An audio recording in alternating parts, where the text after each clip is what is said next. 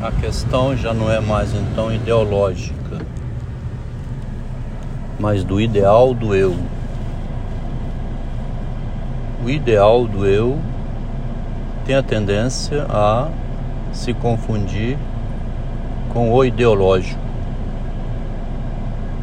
O eu é ideológico já por natureza. O eu é uma ideologia, uma ideia né, na mente. Como o garotinho que foi de novo no quintal do vizinho pegar frutas. O eu tem essa ideia aí na mente.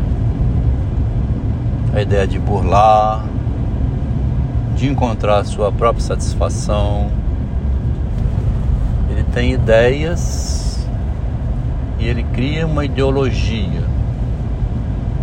A tendência é conferir a sua ideologia com alguma ideologia que se impregna de fora para dentro e faz coincidir quando o eu é, quer lutar por, por causas maiores, né? Causas maiores.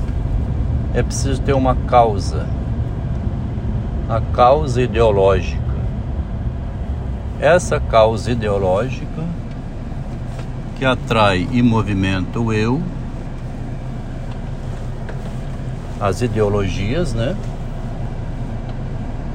Porque são universais, elas são maiores que o eu e você junta força com outros, esse eu ideológico, então, unido aos demais, na psicologia de grupo, cria uma força unida, né? E todos cantam juntos. Geralmente tem um hino, um livro, que ali vão unir as ideias em torno do conhecimento, em torno de uma luta, de uma causa comum a todos, onde todos podem dividir entre si a responsabilidade, que, como aconteceu na quebra de Brasília, aquele quebra-quebra, né, pode se tornar também violento. O eu confundido com o grupo.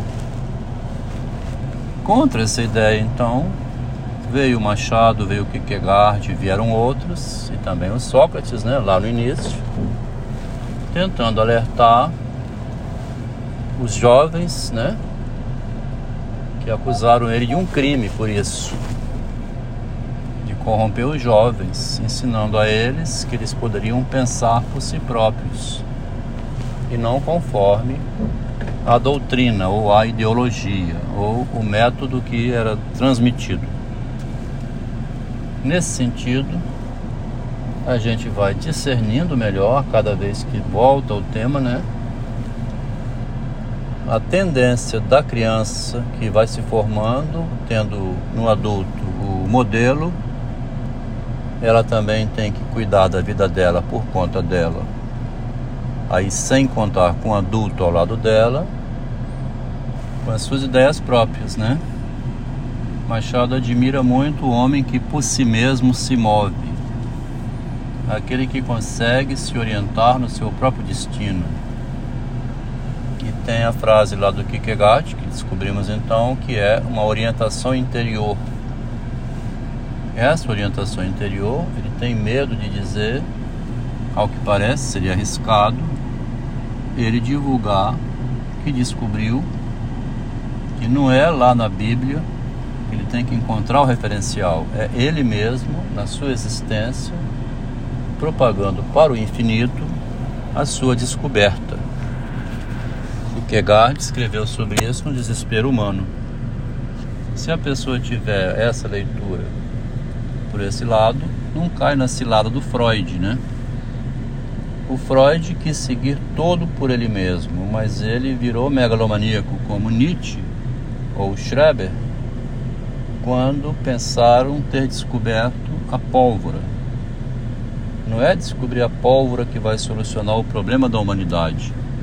O Kierkegaard e o Machado de Assis descobriram a pólvora que solucionou o problema de cada um deles em particular. Em Kierkegaard, a religião do existencialismo, né? A existência como uma religião. É melhor inverter, né?